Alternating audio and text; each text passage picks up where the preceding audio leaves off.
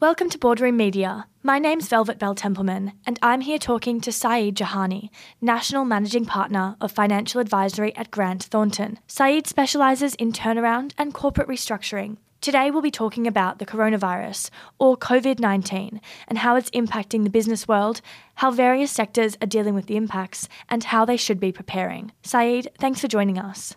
Thank you. COVID nineteen has seen many industries and sectors upended, with panic buying coupled with social distancing and the banning of gatherings of one hundred or more. This is unprecedented. Saeed, what are we seeing in the business landscape, and what does this mean for the economy? Well, good good question to kick things off. I mean, what we're seeing at the moment is there is clearly a lot of uncertainty faced by businesses at the moment. Quite frankly, a number of businesses, deers in the headlights. We haven't seen anything like this before, and it's fair to assume businesses are not quite sure how to respond or how deeply they should respond. For some, their first reaction is to perhaps cut, cut costs, cut people uh, in terms of casual uh, workforce, cancel orders in order to try to preserve their position. For others, it's about how they can manage their workforce, ensure the safety of their workforce, and remain open for business, albeit in some sort of limited capacity.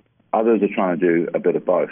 Quite frankly, it's sucker and see approach by a lot of businesses as they try to navigate what are very uncertain waters. In terms of the economy, clearly this is going to have a massive impact on our economy. Whether it's going to last for six months or twelve months is unknown at this point in time, but there's no way our economy is going to be able to stay in positive growth territory for the foreseeable future. And Saeed, discussing impacts to the economy, Prime Minister Scott Morrison suggested this week that the measures they're putting into place need to be scalable and sustainable for at least the next six months. Based on this, what do you think will happen in the business landscape in both the short and the long term? Well, look, I think unfortunately there's going to be a lot of pain out there for businesses, and, and we're expecting uh, a significant uptick in corporate collapses. There are already pre-COVID nineteen businesses that were vulnerable or struggling, quite frankly, on, on, on the edge. Those those businesses, you know, this will probably be the straw that, that breaks the camel's back.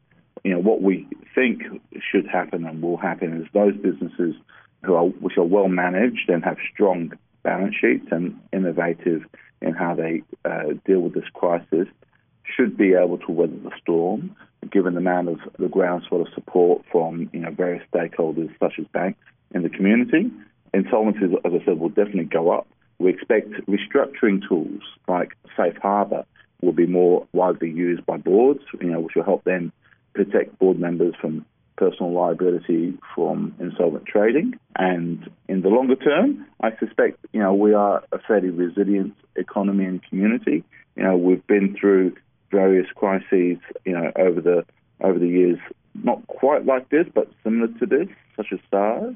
So we will bounce back, and, you know, we will bounce back, I think, to pre, pre-coronavirus levels in terms of business activity. It's just a matter of how long that will take.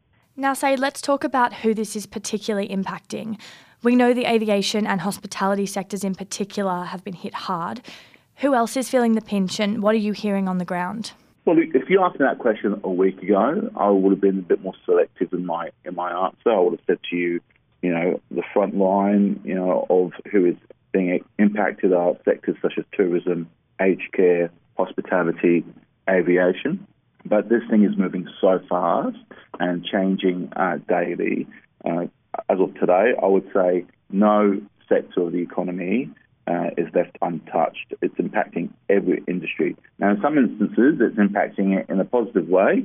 You've seen the, you know, the rush on groceries and toilet paper, dare I say, and, you know, as a consequence, that supply chain from, you know, businesses that transport for the Woodies and Coles to the to the suppliers to Woodies and Coles are, are seeing a, obviously a, an uptick in business activity, but unfortunately, that's more the exception than the norm. You know, even in industries that, you know, you would thought you would have thought are not impacted by something like this, talking to clients who are saying, you know, customers are cancelling up to fifty percent of orders. So, quite frankly, it is it's impacting everyone. I mean, early in the piece, you know, there was concern about businesses being able to get stock out of China when China was shut down and supply chains were closing. What we found now is even with that supply chain opening back up, because China is opening back up, the biggest issue for businesses is not necessarily supply anymore, it's demand, with you know, customers falling off a cliff. So you've talked about some pretty wild, wide-scale economic impact there. Globally, we're hearing talk about recession.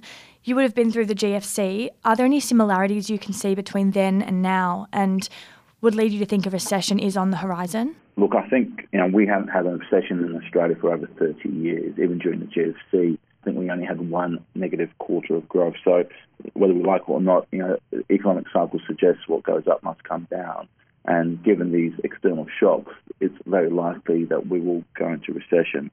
I mean, that's my prediction. The one thing that hasn't got a lot of press coverage up until now, to be quite frank, and when talking about the coronavirus, is one of the factors that was a big catalyst for the G F C, and that was the liquidity within the financial market. When banks stop lending to each other, or when they are unable to borrow from the wholesale markets, which is what happened during the G F C, the knock-on impact of that to businesses was they had limited to no access to credit. My my sources are telling me that it's now starting to happen within the banking market, and the liquidity is starting to dry up. Uh, and if that continues, then that will actually be a double whammy.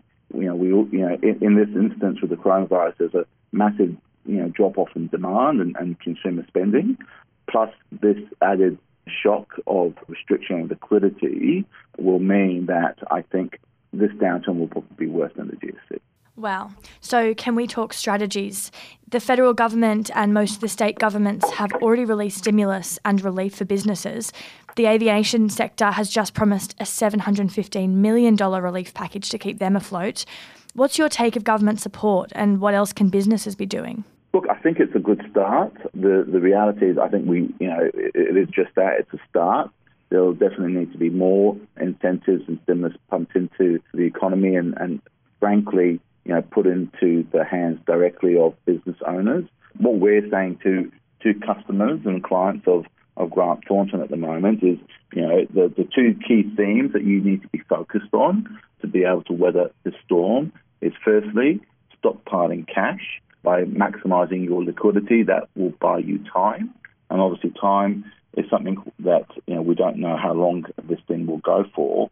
So that could involve all sorts of strategies, such as, you know, renegotiating, you know, with your suppliers, your lenders, your landlords to get some sort of holiday or abatement in, in payments. It could also mean talking to your customers and making sure you understand, you know, if you thought that customer's debtor's receipt was going to come in next week, just making sure that is still the case, because customers are obviously, you know, still also feeling the pinch themselves. And then, you know, the second key thematic that we're helping clients with is really around their workforce. The workforce is obviously probably one of their biggest costs in, in most businesses in Australia today. And, you know, there's a number of different ways you can approach that. One is trying to see if you can split your workforce to protect, you know, their, their health and also keep the business open.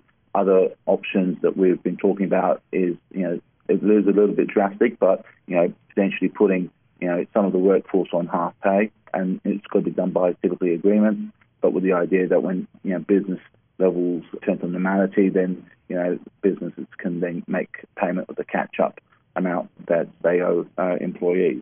So cash flow and business continuity is clearly an issue. How do businesses keep on top of this? You mentioned restructuring earlier. Is this the time to look at restructuring or diversification?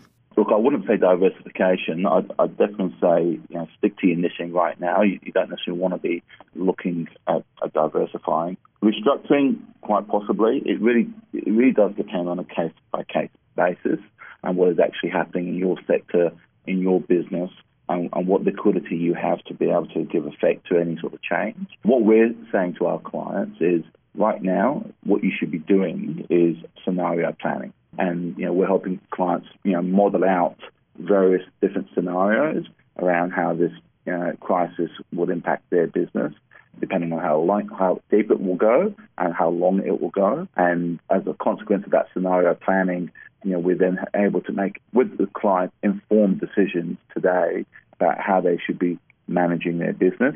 No doubt there will be competitors who will, you know, be struggling, and, and there may be opportunities for businesses if they have the appetite and the capacity to potentially take advantage of that.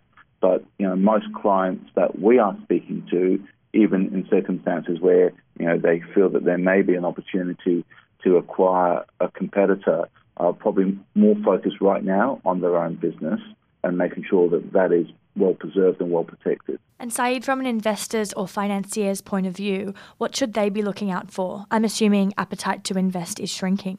It depends on who you speak to. So in some worlds, in terms of typical sponsors, financial sponsors, yes.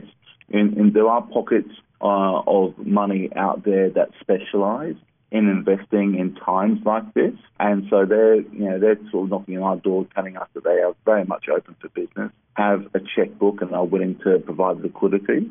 So it does depend on, on, on what sort of investor or financier you are. In terms of the sorts of things that you should be looking for, well, a good fundamental business. You know, as I said, once this crisis is over, and it will eventually come and pass, good fundamental businesses will bounce back. Um, you know, so businesses with good management teams, uh, strong balance sheets, can you know, generate good liquidity. Potentially, you know, defensive defensive sectors like healthcare, you know, are the sort of businesses that will always be attractive and, you know, will always attract investment. And Saeed, any final thoughts you want to share on what is happening in the economy and what this means for businesses? Look, I think just to conclude, I would say that there was obviously a lot of change and uncertainty out there, and business owners and boards are going to be, as I said at the beginning, a, a bit of deer in the headlights. And my only counsel would be, don't try and don't think you need to do all of this by yourself. You know, there are resources and people that you can lean on and support, and Grant Thornton is a great example of that. We are there for our clients. We are actively working with our customers to help them through this and give them some sage advice and see them come out the other end. So there's no shame in asking for help. That's probably the last piece of counsel I will leave you with. Some great advice. Saeed, thank you very much for your time. No problem. Thank you, Velvet. You can find further information on how COVID nineteen might affect your business, and assistance is available to you on the Grant Thornton COVID nineteen Hub at w w w dot grant thornton dot com dot a u forward slash COVID nineteen. My name is Velvet Bell-Templeman, and you're listening to Boardroom Media.